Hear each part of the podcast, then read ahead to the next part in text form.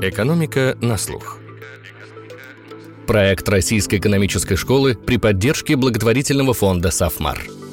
Здравствуйте! Это новый выпуск подкаста «Экономика на слух». С вами его ведущий Михаил Аверченко. Мир уже не раз был свидетелем энергетических шоков, но у них были разные причины. Последние годы снижение цен на нефть, энергопереход и пандемия породили нехватку инвестиций в нефтедобывающие отрасли, что привело к дефициту. А сейчас стресс на рынке усиливают еще и проблемы с продажей российской нефти. Сегодня цена нефти в номинальном выражении снова превышает 100 долларов за баррель. Однако в реальном, то есть с учетом инфляции, это не такой сильный удар по кошельку, как еще 10-15 лет назад. Некоторые и вовсе уже пересели на электромобили и радуются, что им не нужно платить повышенные цены на автозаправке. Аналогии с предыдущими нефтяными кризисами хромают, потому что меняется структура экономики, считает приглашенный профессор РЭШ Александр Маланичев. Тем не менее, за последнее столетие превышение реальной ценой уровня в 100 долларов за баррель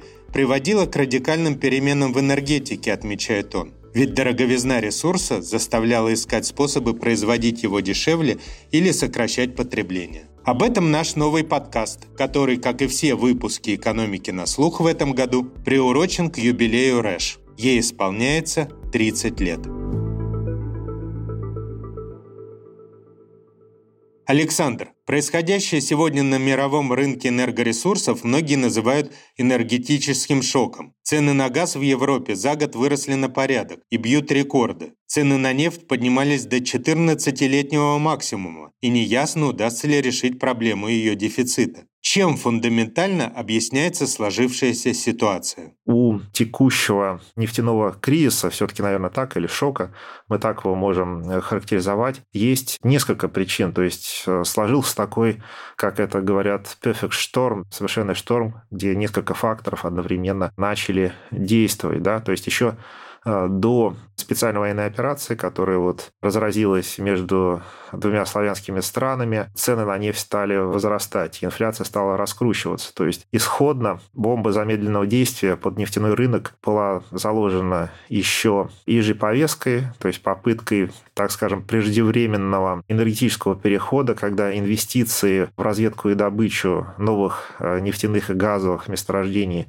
были искусственно ограничены, поэтому отрасль сейчас находится нефтяная мировая целиком в таком, так скажем, недоинвестированном состоянии, и высокие цены на нефть нам об этом сейчас сигнализируют, и ситуация будет здесь выправляться, с моей точки зрения. Но вот эта вот недоинвестированность как раз явилась одной из причин вот восходящего тренда на цены на нефть, который мы уже наблюдали в прошлом году. Помимо недоинвестированности мировой нефтяной промышленности, мы можем еще отдельно поговорить про изменения настроения инвесторов, которые инвестируют э, в американскую сланцевую промышленность. Они больше не хотят быстрого роста, они, наоборот, хотят возврата на инвестиции, поэтому они не так чувствительны к росту цен. Да? То есть цены выросли существенно на нефть, а количество буровых установок э, не так существенно.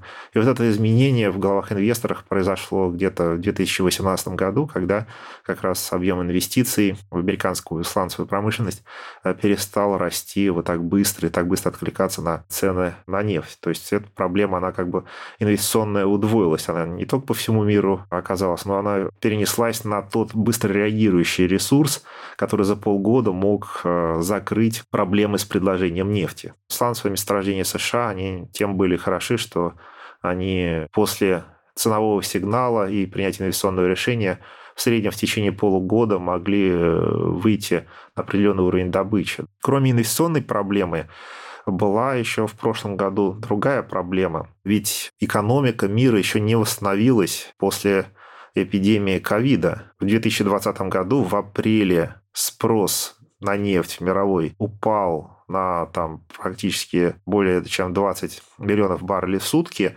и в мае падение это поддержало предложение нефти, так вот такое огромное падение предложения нефти повлекло за собой то, что восстановление предложения стало отставать от восстановления спроса. Ну, в силу ряда причин. Во-первых, вообще нефтяная индустрия, она более инерционная, чем в среднем экономика, поэтому действительно наращивать предложение не так просто. Некоторые скважины старые, после того, как они были законсервированы, восстановить уже практически невозможно. То есть тут накладываются и технологические причины.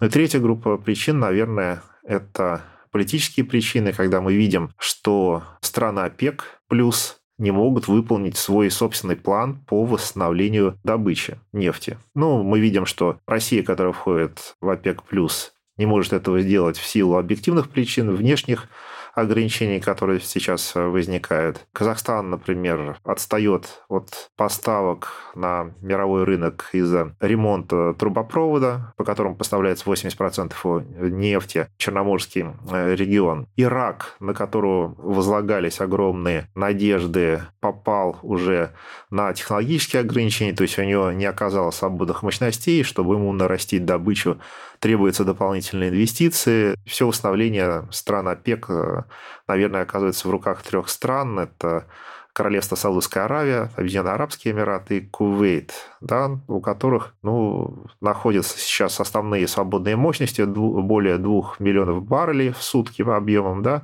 но, к счастью или к сожалению, они не торопятся взять на себя объемы запланированного восстановления, которые не могут выполнить остальные страны коалиции ОПЕК+, и даже не могут выполнить вот ежемесячное восстановление по 400 тысяч баррелей в сутки. То есть второй крупный фактор, почему цены на нефть высокие, это нехватка предложения из-за отставания восстановления этого предложения по технологическим и, возможно, политическим факторам. Вы упомянули предыдущие энергетические шоки. Можно вспомнить 73 год введения нефтяного эмбарго арабскими странами, 80-й год Ирано-Иракская война, 90-й год вторжение Ирака в Кувейт и 2008 год, когда цены взлетели почти до 150 долларов за баррель во время начинавшегося мирового финансового кризиса. У сегодняшней ситуации есть ли аналогии с э, прошлыми шоками и как это нам может помочь понять, какой будет выход из этой ситуации? Это очень хороший вопрос, но экономика постоянно структурно меняется,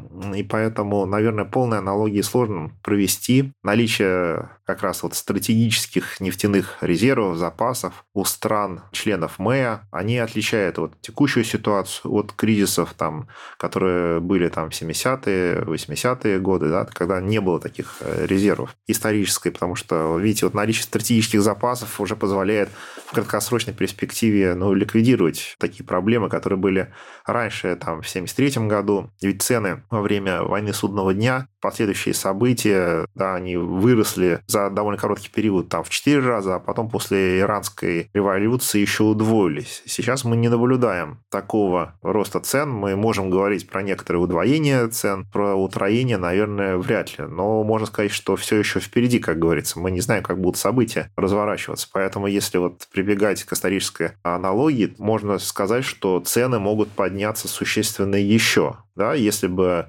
если структура экономики, структура мирового рынка нефтяного и структура отрасли была бы подобной. Но структура, вот она изменилась, и поэтому я лично, опять-таки, не ожидаю там утроения, учетверения цен, и считаю, что цены, в общем-то, на среднегодовом уровне, они не должны выходить там в ближайшие годы за диапазон там 120, там 130 долларов за баррель. Но это такая цена стимулирующая в долгосрочной перспективе, что она приведет к разработке новых запасов, которые были недоступны экономически неэффективны для разработки при более низких ценах, когда цены были 60 долларов за баррель и так далее.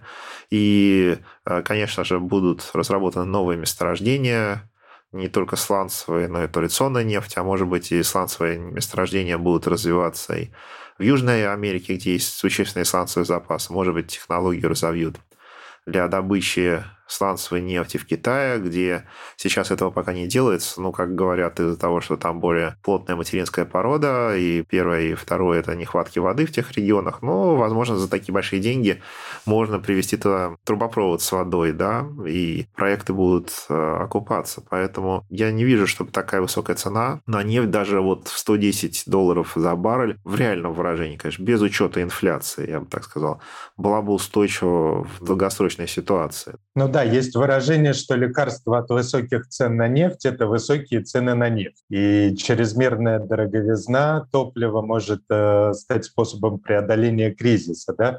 Приведя либо к падению спроса, либо повышению эффективности, либо появлению новых технологий или ускорению развития других источников энергии, в том числе возобновляемых. Или все эти факторы сложатся вместе. Конечно, в истории было уже три раза, когда вот с такого уровня цен мировой рынок нефти сползал как раз из-за развития технологий, из-за того, что новые месторождения развивались. Ну, первые высокие цены на нефть, они возникли вскоре после начала добычи нефти э, вот с помощью бурения, да, это был, э, значит, э, конец XIX века, когда технологии стали применяться вышки бурения на соль китайские, да, потом они преобразовались в вышки бурения на нефть, когда стали строиться трубопроводы первые, там вначале деревянные, потом из металла, то есть вот эффективность и добычи нефти, и логистики, она стала развиваться, и цены на нефть в итоге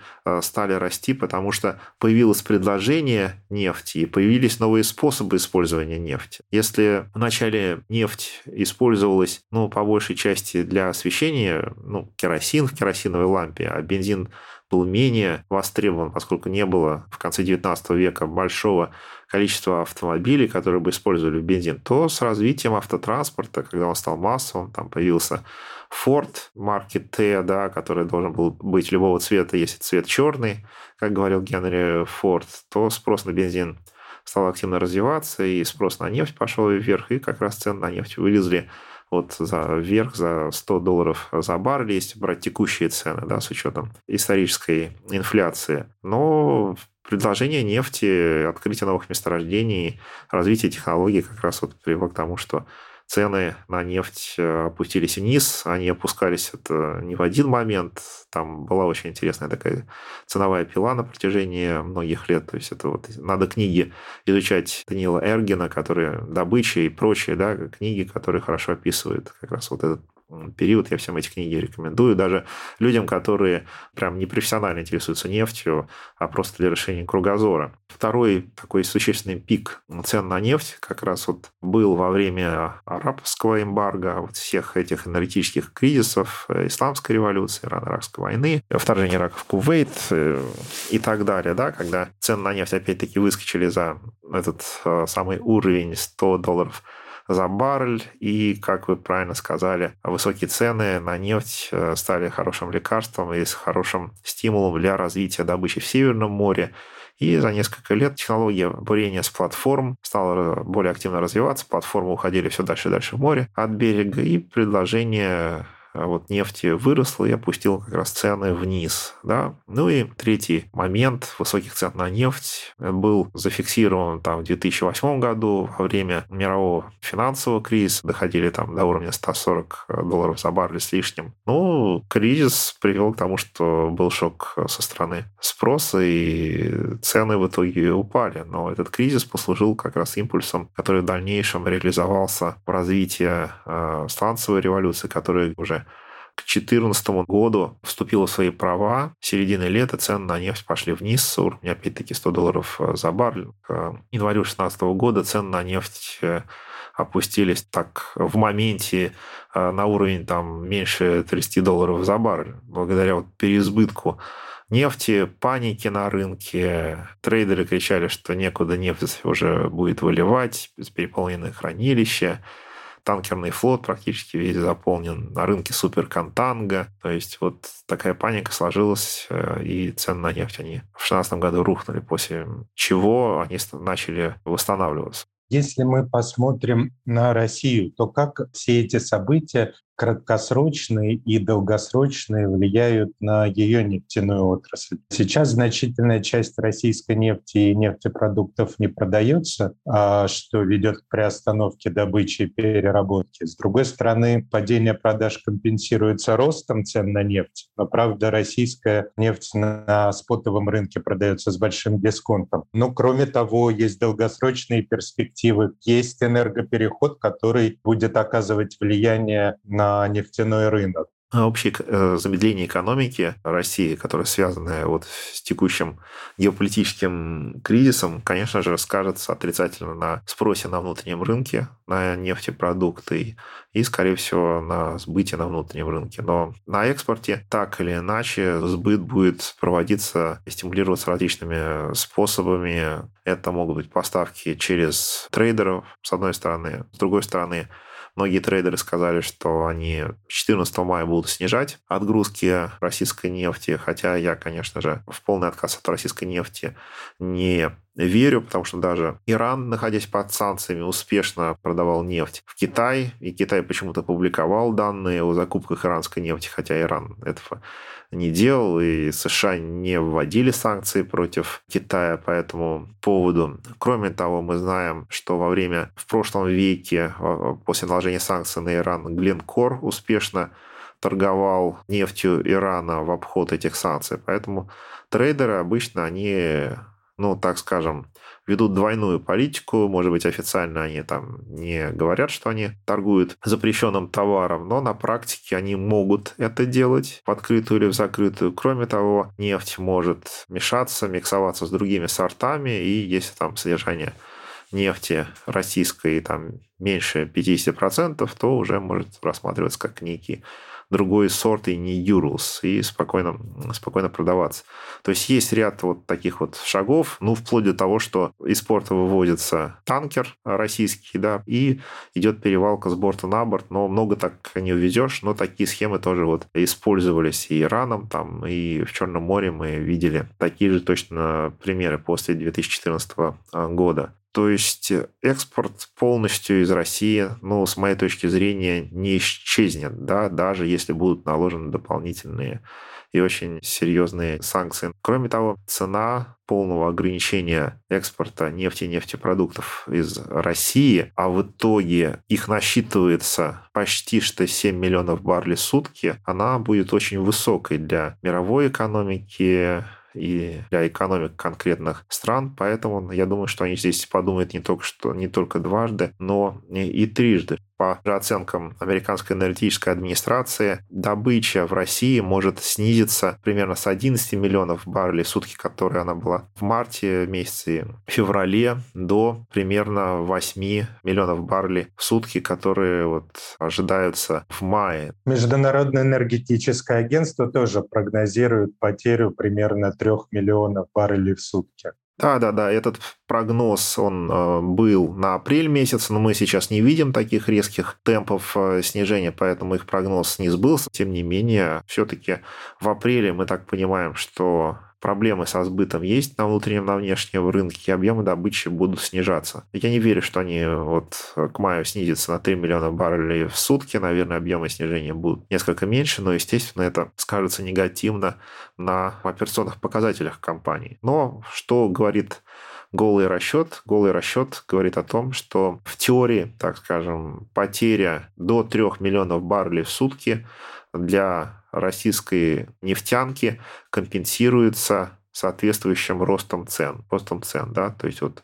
выручка при прочих равных, это очень важное замечание, выручка будет сохранена это без учета, естественно, того, что мы имеем серьезные дисконты сейчас на экспорте. Конечно же, такие дисконты, которые доходят до 35 долларов за баррель, они очень сильно снижают эффективность э, поставок. Но со временем эти дисконты будут, естественно, уменьшаться. Ну и сейчас при таких вот дисконтах, если мы отчитаем от цены Urals там в 100 долларов за баррель, минус 35, то оказывается 65 долларов за баррель. Эта цена вполне-вполне приемлемая для нефтяных компаний. То есть нельзя сказать, сказать, что сейчас наступает какая-то вот э, прям катастрофа для них а с точки зрения финансов, но с точки зрения операционных показателей, конечно же, э, снижение это деморализует отрасль, и, естественно, это нежелательное событие, которое надо будет перетерпеть и рынку структурно перестроиться, да, перенаправить объемы на другие рынке. Быстро это сделать, наверное, нельзя, а эффективно это можно сделать только со строительством дополнительных трубопроводов. Э, на это надо потратить определенное время, которое измеряется годами. Говоря о перспективах, Нельзя не сказать об энергопереходе, ведь из-за него ископаемые виды топлива уже называют активами с сомнительной стоимостью, которые могут преждевременно обесцениться. В какой мере солнечная и ветряная энергия способны